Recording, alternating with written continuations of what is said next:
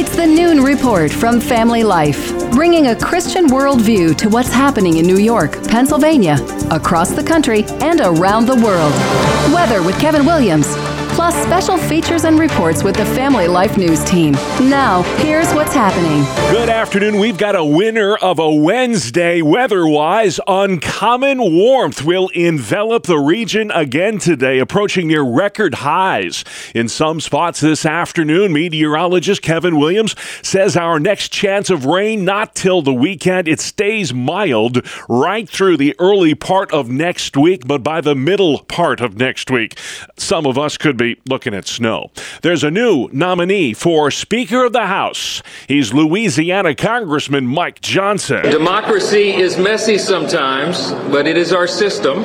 This conference that you see, this House Republican majority, is united. Correspondent Skyler Henry. Johnson won on the final ballot late Tuesday night, receiving 128 votes, defeating Florida's Byron Donalds. We're going to restore your trust in what we do here. You're going to see a new form of government, and we are going to move this quickly. Skyler Henry, Capitol Hill. It is not a done deal yet for Mike Johnson. The full House must still vote. He needs 217 votes to win the job. Here's correspondent Nicole Killion. Johnson was elected after House Republican Whip Tom Emmer couldn't secure enough support. Emmer was Speaker designate for about four hours before he withdrew from the race. Former President Trump called Emmer a rhino and said he would be a tragic mistake. The House vote for Mike Johnson happens this afternoon on Capitol Hill. Now to the war raging in the Middle East. Right now, there is no safe place in Gaza. Israel continues to pound the living daylights out of Hamas targets in Gaza. Reporter Holly Williams. The Israeli military says that they've already launched limited raids into Gaza to kill militants, but obviously something much bigger is expected, especially if you look at troops massed near the border with the Gaza Strip. National Security Council spokesman John Kirby says any invasion will likely cause collateral damage. This is war. It is combat. It is bloody. It is ugly. And it's going to be messy. And innocent civilians are going to be hurt. Reporter Richard Engel says innocent civilians continue to be killed. The power is flickering and fading at hospitals in Gaza as medical officials say generators are on their last drops of fuel. The health system run by Hamas is in a state of collapse. Just as casualties are flooding in from hundreds of Israeli airstrikes, Israel says it's bombing Hamas fighters and leaders hiding in tunnels below apartment buildings, schools, and hospitals. 33 Americans have been killed in the war. 10 others are missing and are believed to be hostages of Hamas. Secretary of State Blinken spoke yesterday to the UN Security Council. Where's the outrage? Where is the revulsion? Where is the rejection? Where is the explicit condemnation of these horrors? We must affirm the right of any nation to defend itself and to prevent such horror from repeating itself. President Biden will have more to say on the war this afternoon during a joint news conference with the Prime Minister of Australia. He is dismissing talk of a ceasefire. Correspondent Ian Lee. The White House says a ceasefire right now would only benefit Hamas. Yesterday, more trucks filled with food, water, and medicine flowed into Gaza from Egypt, but aid workers say fuel is what's most vital. Israel's ambassador to the UN calling for the resignation of Secretary General General Antonio Guterres after he said the October 7th terror attack did not happen in a vacuum and that the Palestinian people have been subjected to 56 years of suffocating occupation. Anti Israeli protests happening today on more than 100 college campuses in this country. It's part of a movement organized by the group Students for Justice in Palestine. It's so disturbing to see the rise in the anti Semitism in this country. And just days after the world's greatest genocide since the Holocaust. That's Jewish American Bruce Pearl, who is the head coach of the Auburn University men's basketball team. It just goes to show you how deep the roots of anti Semitism are. I don't know that any organization in the world is calling out for the death and the destruction of an entire race of people. When they chant from the river to the sea, what they mean is every Jew from the Jordan River to the Mediterranean Sea, six million million, ironic in that number, they want debt. And all Israel has done for 75 years since its existence is simply defend itself. Pearls organized a charity event to benefit Israeli soldiers and children in the midst of the ongoing war. Hurricane Otis has blown up into a catastrophic Cat 5 storm as it slammed the southern Mexico coast near Acapulco this morning, a major tourist attraction. Forecasters predicting a nightmare scenario flooding, mudslides, and destructive winds for the states of Guerrero and Oaxaca. The United Auto Workers strike is expanding again. 5,000 employees walked off the job at an upscale SUV plant in Arlington, Texas. Auto affairs expert Jeff Gilbert. GM's Arlington, Texas plant makes the company's big SUVs like Suburban, Tahoe, Yukon, and Cadillac Escalade. Analyst John McElroy says big utilities mean big profits. That is the most profitable plant that General Motors has. In fact, some people say it is the most profitable assembly plant in the world. Nationwide, over 40,000 auto workers are on strike. The job action started in mid September. There's another workers' strike underway, and this one could deal a crushing blow to the U.S. supply chain. The St. Lawrence Seaway, a crucial marine shipping route that links the Great Lakes to the Atlantic Ocean, has been shut down after nearly 400 union workers went on strike. They want better pay to keep up with the rising cost of living. Correspondent Jim Krasula, a couple of teams that lost 100 games each a couple of years ago, will hook up in this year's World Series. Brian Anderson with TBS had the final out last night. Here it comes. Cave, a fly ball to right field. Over is Carroll. He's got it. And the Arizona Diamondbacks are headed to the World Series. How about that? Arizona stunned the baseball world with a 4 2 win over Philadelphia in Game 7 of the NLCS. The D backs travel to Texas Friday for Game 1 of the Fall Classic. Still to come on the Noon Report pastor burnout, suing Facebook, and housing migrants. Good afternoon. I'm Kevin Williams. We've got some warm air in place across the region this week.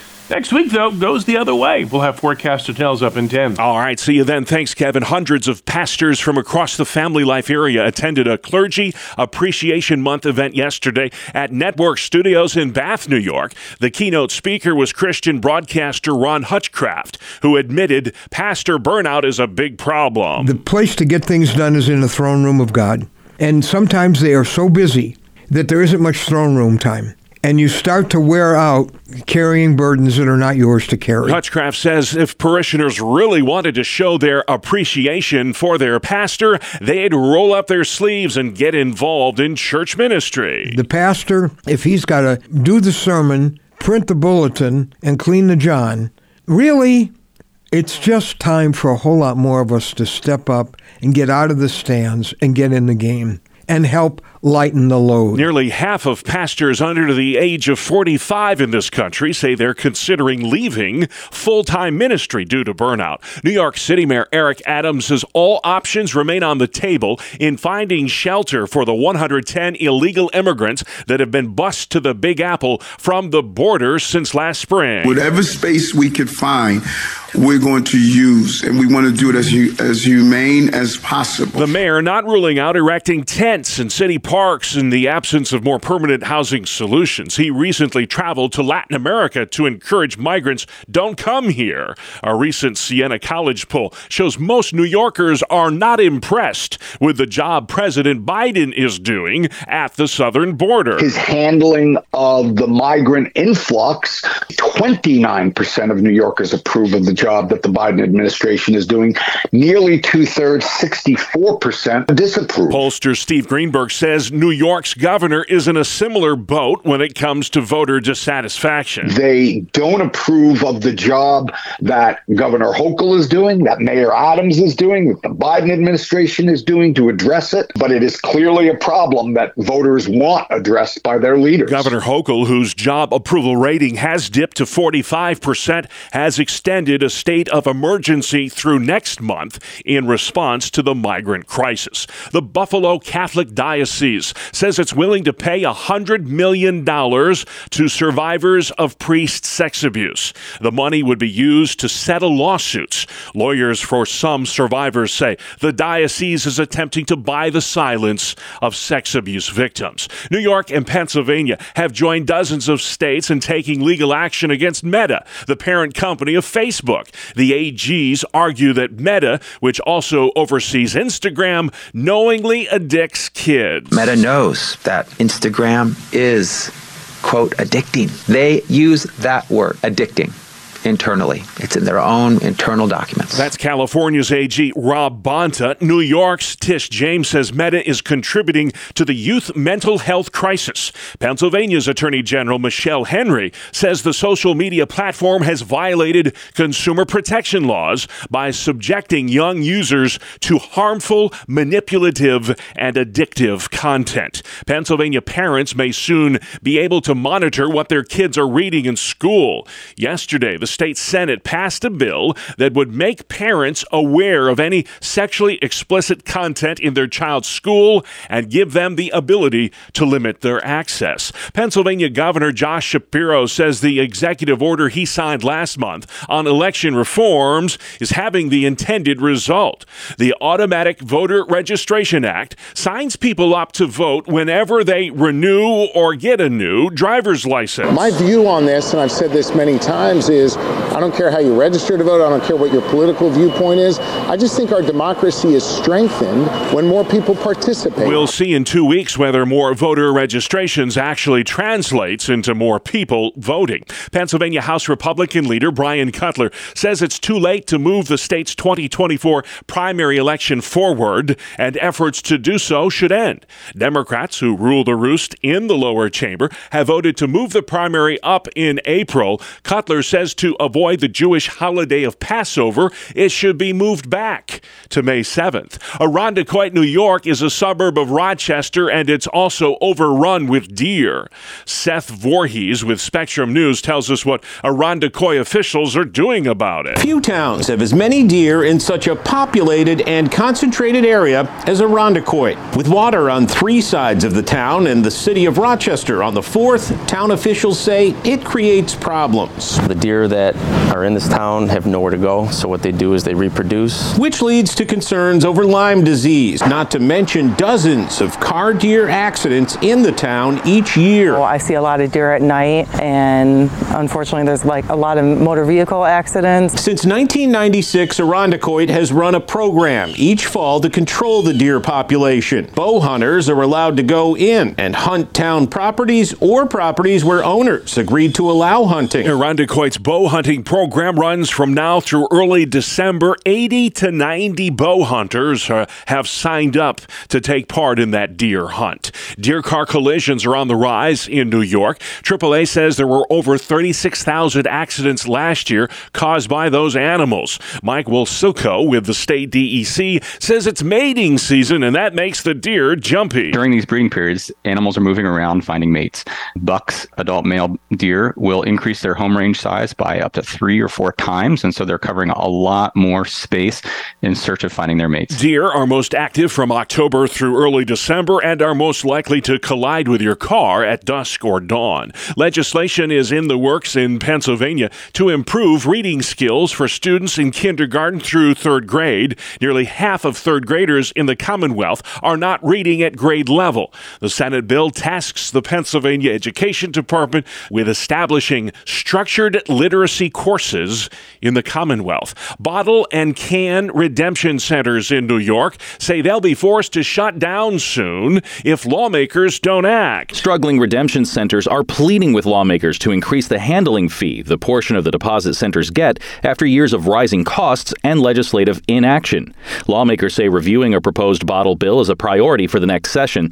It would raise the deposit from 5 to 10 cents, increasing state revenue and nearly doubling handling fees and would expand recycling to include things like glass liquor and wine bottles and juice containers that did not exist when the law was first enacted. Jeremy Miller, Family Life News. Thank you, Jeremy. Students in the Orchard Park, New York School District are getting a half day on Thursday because the Buffalo Bills are playing that night against Tampa Bay. The Bills will host the Bucks at Highmark Stadium, and the half day is all about easing traffic congestion. That's why they're letting kids out early. Another half day is set for Monday, November 13th, when the Bills host the Denver Broncos. Let's talk more sports next on the Family Life Noon Report.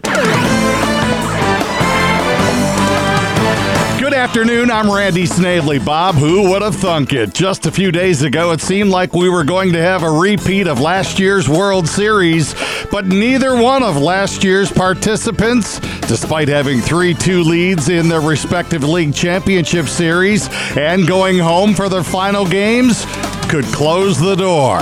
We already knew the Astros were sent home by the Texas Rangers. Last night, it was the Arizona Diamondbacks who sent the Philadelphia Phillies packing. Rookie Corbin Carroll had three hits and drove in two of the D backs' four runs. Arizona got to be playing in the Fall Classic for the first time since 2001 after beating the Phillies 4 to 2. The Houston Astros will have a new manager next season. Dusty Baker managed on a one year contract this past year. He's told the team he is stepping down from that position. And the San Francisco Giants have lured former Padres manager Bob Melvin to the Bay Area. He will skipper the Giants next season. On the ice, Jeff Skinner and Tage Thompson both scored twice to lead Buffalo to a 6 4 win over Ottawa. The Sabres were up 5 1 after two and held on for the victory. The Rangers scored three times in the second period. Alexis Lafreniere, Chris Kreider, and Erik Gustafsson all lit the lamp to lead New York past Calgary 3 1. The Penguins lost their third in a row, 4 1 to the Stars. Flyers fell to Vegas 3 2, and the Islanders dropped a 7 4 decision to Colorado. And the NBA season got underway last night with two games. The Lakers fell to Denver 119 to 107, and the Suns knocked off the Golden State Warriors 108 to 104. That is a look at sports. Thank you, Randy. Man, still to come on the noon report, we have a speaker. Maybe. Enjoy the warmth while it lasts. And U.S. college kids protest Israel. Welcome to Breakpoint, a daily look at an ever changing culture through the lens of unchanging truth. For the Colson Center, I'm John Stonestreet.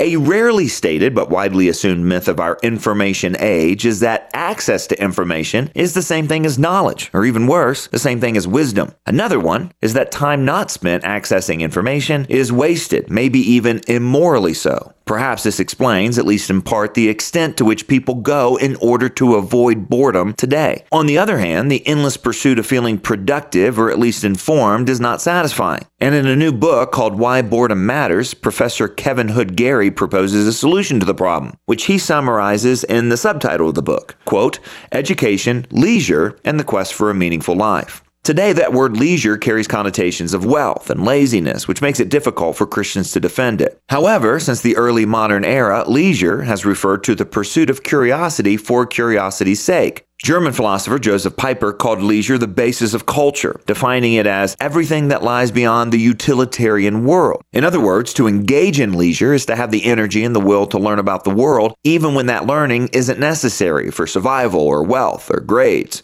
Strictly utilitarian societies can be productive and efficient, but in the end are unsustainable. The communist experiment of the Soviet Union is an example of what happens when a society is built upon this wrong understanding of the human person. When creativity and imagination are suppressed and individuality rejected, the result is widespread dehumanization. Still, throughout human history, and even under brutal regimes, humans have always found the will and the means to engage in leisure. One of my favorite paintings is by Russian artist Nikolai Yaroshenko. It's called Life is everywhere. In it, three men, a woman, and a baby are crammed into a prison car but are looking out through the bars of their window, watching, amused, the fevered activities of a group of birds on the ground outside. The child is smiling in wonder. You see, even in war torn countries and in the poorest slums, there are people making beautiful things, inventing games and stories, imagining a world that's different than what they know. That's because leisure is an unsuppressible part of being human, made in God's image. In most of the Western world, people have all the means and the opportunities to pursue classical leisure, but instead choose distraction. And lacking in motivation to go any deeper, the only suggestion, according to Kevin Hood Gary, is education. He doesn't mean institutional higher education as it is currently. Fortunately, that's also built around a utilitarian approach. A truly meaningful education instead capitalizes on this God given capacity we have for leisure and includes the study of a broad survey of subjects, including those that seem to have nothing whatsoever to do with getting a job.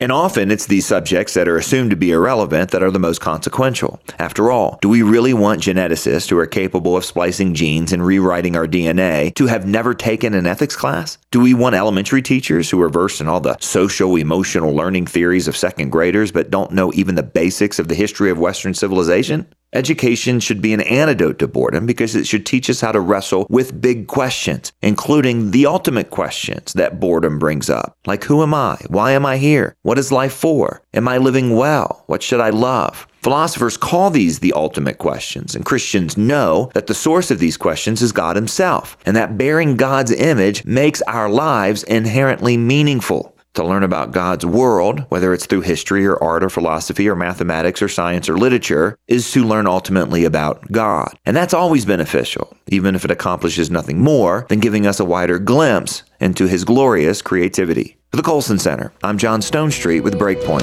For more resources to live like a Christian today, go to breakpoint.org. Outside we go next, Kevin Williams. Here is your family life weather forecast. A warm afternoon. Clouds, partial sun for some. High temperatures upper uh, 60s and low 70s. Tonight and tomorrow, lots of clouds, maybe a shower. 50s tonight, upper 60s to mid 70s tomorrow. And on Friday, rather cloudy, mild, a shower. High temps in the lower 70s. All right, Kevin, thank you. This is the Noon Report. I'm Bob Price. Lots going on Wednesday, the 25th of October. Political whiplash in Washington, where congressional Republicans are on their fourth nominee for House Speaker. This guy's name, Mike Johnson from Louisiana. This group here is ready to govern, and we're going to govern well. We're going to do what's right by the people. So, who is Mike Johnson anyway? Correspondent Scott MacFarlane. A former talk radio host. He's an attorney specializing in constitutional law voted to decertify the 2020 elections. And that could be a pivotal vote because yesterday, just four hours after winning the nomination, Minnesota's Tom Emmer quit the race. Some of his Republican colleagues told CBS News they just couldn't back Emmer because he voted to certify President Biden's win in 2020. Also, former President Trump had a social media post about Emmer yesterday blasting him, calling him a rhino. Republican in name only. Congressman Johnson is confident, despite recent setbacks, he can get that magic number of 217 votes necessary to win the battle for the gavel. The House will try again this afternoon to seat a new speaker. Powerful Hurricane Otis has slammed into Mexico's southern coast near Acapulco. The catastrophic Cat 5 storm expected to dump a foot of rain on the region. Forecasters warning of a nightmare scenario of wind, flooding, and mud mudslides in the states of Guerrero and Oaxaca. 44 year old Joseph Emerson, the off duty pilot accused of trying to crash a commercial jetliner mid flight, that guy has just pled not guilty to 83 counts of attempted murder. Emerson told police he was having a nervous breakdown, hadn't slept in 40 hours, was battling depression, and had consumed, quote, magic mushrooms two days earlier. While in the back of the plane, court documents say Emerson asked to be handcuffed, but then tried to open an emergency exit door. Chris Van Cleave reporting. The war in the Middle East is hitting close to home. 33 Americans among the dead. 10 are also missing and feared to be hostages of Hamas. Correspondent Stephanie Goss. It's day 19 in captivity for the more than 200 people being held by Hamas, and only four have been released. Very little is known about the condition of the rest. Reporter Trey Yingst has the latest on the Israeli aerial assault on terror targets. Overnight, the Israelis continued their airstrikes against targets along the Gaza Strip, trying to take out as many Hamas commanders as possible, understanding that Gaza is not the real threat. It's the north they're worried about. They're worried about the precision guided missiles that have been smuggled from Iran into Lebanon, into the southern part of that country, and are currently being aimed at Israel by the Lebanese militant group Hezbollah. And we're talking about hundreds of thousands of missiles. Yesterday was the deadliest day in Gaza since the war began. More than a third of the hospitals there have stopped working. The White House says a ceasefire is the wrong move. National Security Advisor John Kirby. Right now, we believe a ceasefire benefits Hamas. President Biden will have more to say about the war during a joint news conference this afternoon with the Prime Minister of Australia. Students across the country staging anti Israel walkouts today. It's part of a movement organized by the group Students for Justice in Palestine. The campaign is supported by several groups demanding the White House stop supporting Israel. Those walkouts are happening at more than 100 colleges nationwide. One of college basketball's top coaches is doing what he can to support Israel. Bruce Pearl at the University of Auburn organized a charity event to send emergency aid to Israeli children and soldiers. It just breaks my heart to see students across our country protesting against Israel after they saw the genocide. I love this country, and uh, I'm grateful for its support. Uh, as an American Jewish college basketball coach, we have Jewish students on campus that are scared. We're talking more about the war next at noon with Professor Michael Aleprete at Westminster College in Western Pennsylvania. He spoke recently to our own Greg Gillespie. Are there parallels or lessons to be learned between what's just begun in the Middle East and what's been going on for a year and a half between Russia and Ukraine? There's some. The thing about the Middle East situation is so different is that the the geography and space are so so different in the two conflicts. I just don't think Americans especially have a real understanding about how close these territories are in the Middle East. So for example, I, I was on Google Maps yesterday. We have a college up in the north of Israel that we work with, Western Galilee College, and it's only a two and a half hour drive from Gaza to there. And they're on the other end of the country. They're like near the Lebanese border all of those people are just compressed in a really small space. You don't have that in Europe. Ukraine is is a is a huge geographically a huge country. Uh, I think where the parallel is that you have actors and I would say authoritarian governments and governments that are hostile to the United States who have perceived an opportunity to try to push the Western countries to the United States, its its democratic allies in Europe and in Israel. Their idea is that the United States won't stick it out. Vladimir Putin, he said the war in Ukraine will be over as soon as the Western aid basically dries up. So the authoritarian, hostile groups that are hostile to the United States and its allies think that they can just simply outlast the United States. And so it's incumbent on us right to say no that we're gonna you know we will we will stick it out with our friends. And so I, I do think where there's a parallel hill. Now obviously we're all shocked like we were last february when russia invaded ukraine. We we're shocked by the violence and the brazenness of the attack. And we're rallying uh, you know the population is rallying around israel now. But then what happens in a year a year and a half Dr. Michael Aleprete teaches global studies and political science at Westminster College in Western Pennsylvania. What are the dangers of America losing interest or having compassion fatigue? I mean, I think the fundamental problem that Americans have is that the two oceans, right? Like we there's a false sense of safety. What happens in places like the Middle East and what happens in Eastern Europe have direct implications for our well being and for the nature of the world that we live in. And if you lived through 9 11, you realize that, right? Uh, or if you were even older and you lived through the Cold War, you realize that interconnection. But we've we've lived in a, a bubble of safety that is, I think, somewhat false. And so we don't have a real sense of the consequences to ourselves, let alone the consequences to other people what's going to happen in Gaza in the next few weeks is going to be an incredible human tragedy. There are more than 2 million people in that small space. Hamas is interspersed among the civilian population.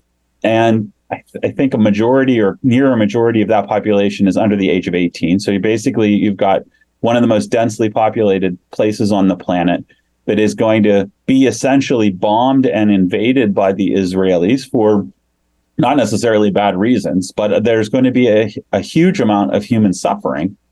We're going to go on with our daily lives as a, you know, and, and just last week, uh, a bunch, uh, you know, there was an attack in Ukraine and uh, a large, you know, a Russian missile attack and a large number of civilians were killed. And, you know, we're going to just go on with our lives and our lives will be fine. But these things are happening and we have to be aware of them. I'd like to talk about reactions and the protests in the United States. What is happening with anti Semitic, anti Jewish sentiment in America? And are there important distinctions to be made there, too? There has been a rise of anti Semitic violence on both the left and the right in the past four or five years in the United States it was interesting. I think AOC herself had a the Democratic Socialists in New York protested, and AOC had to come out and condemn the protest. You're going to start to see people taking positions that are you know tricky, or you might be out of line. I, I think it's important for the leaders on both sides in the United States to try to present, as far as possible, a kind of unified front on this about what the acceptable position should be, like the support for Israel and we should be supporting Israel uh, we should not be tolerant uh, or allowing anti Semitic groups to use the conflict here to stoke anti Semitism in the United States. That is Dr. Michael Aleprete at Westminster College in New Wilmington, Pennsylvania. This is the Noon Report on Family Life. Good afternoon. Here is your Family Life regional weather forecast. Our region will continue to be bathed in balmy air the rest of the work week with nothing more than a shower here and there. Rainfall chances increase with the approach of a front Sunday, Monday. Behind the front, much chillier air arrives next week. Could the first flakes of the season be, uh, be seen for some next week? Well, they could. We'll keep you posted. In the meantime, a warm afternoon. Clouds, partial sun for some. High temperatures upper uh, 60s and low 70s. Tonight, and tomorrow, lots of clouds, maybe a shower. 50s tonight, upper 60s to mid 70s tomorrow. And on Friday, rather cloudy, mild, a shower. High temps in the lower 70s. Okay, Kevin, thank you. And finally, at noon today, two men from Wisconsin have found a treasure from the past and the future. Family Life's Brian Query explains. Back to the Future has been a family favorite film franchise for decades, so much that the car used for the time machine can resell for up to six figures. And a new find in a barn in Wisconsin is proving to be quite the past and future treasure. Michael McElhatton and his social media partner Kevin Thomas stumbled upon a 1981 DeLorean with only 977 miles on its odometer. Great Scott! This model was manufactured for just three years from 1981 to 1983. That combined with its ultra low mileage and having all of its original parts made it a must have for McElhatton, making it literally like a time machine from 1981. The two men plan to restore the car and get it back on the road, and soon enough, it'll be driving again, maybe even to the future. Hmm. Brian Query, Family Life News. Love it. Thank you, Brian. That was a great movie, too. And that's the world we live in Wednesday, the 25th of October. I'm Bob Price, Family Life News. You've been listening to the Noon Report, heard weekdays on Family Life. Thank you for listening.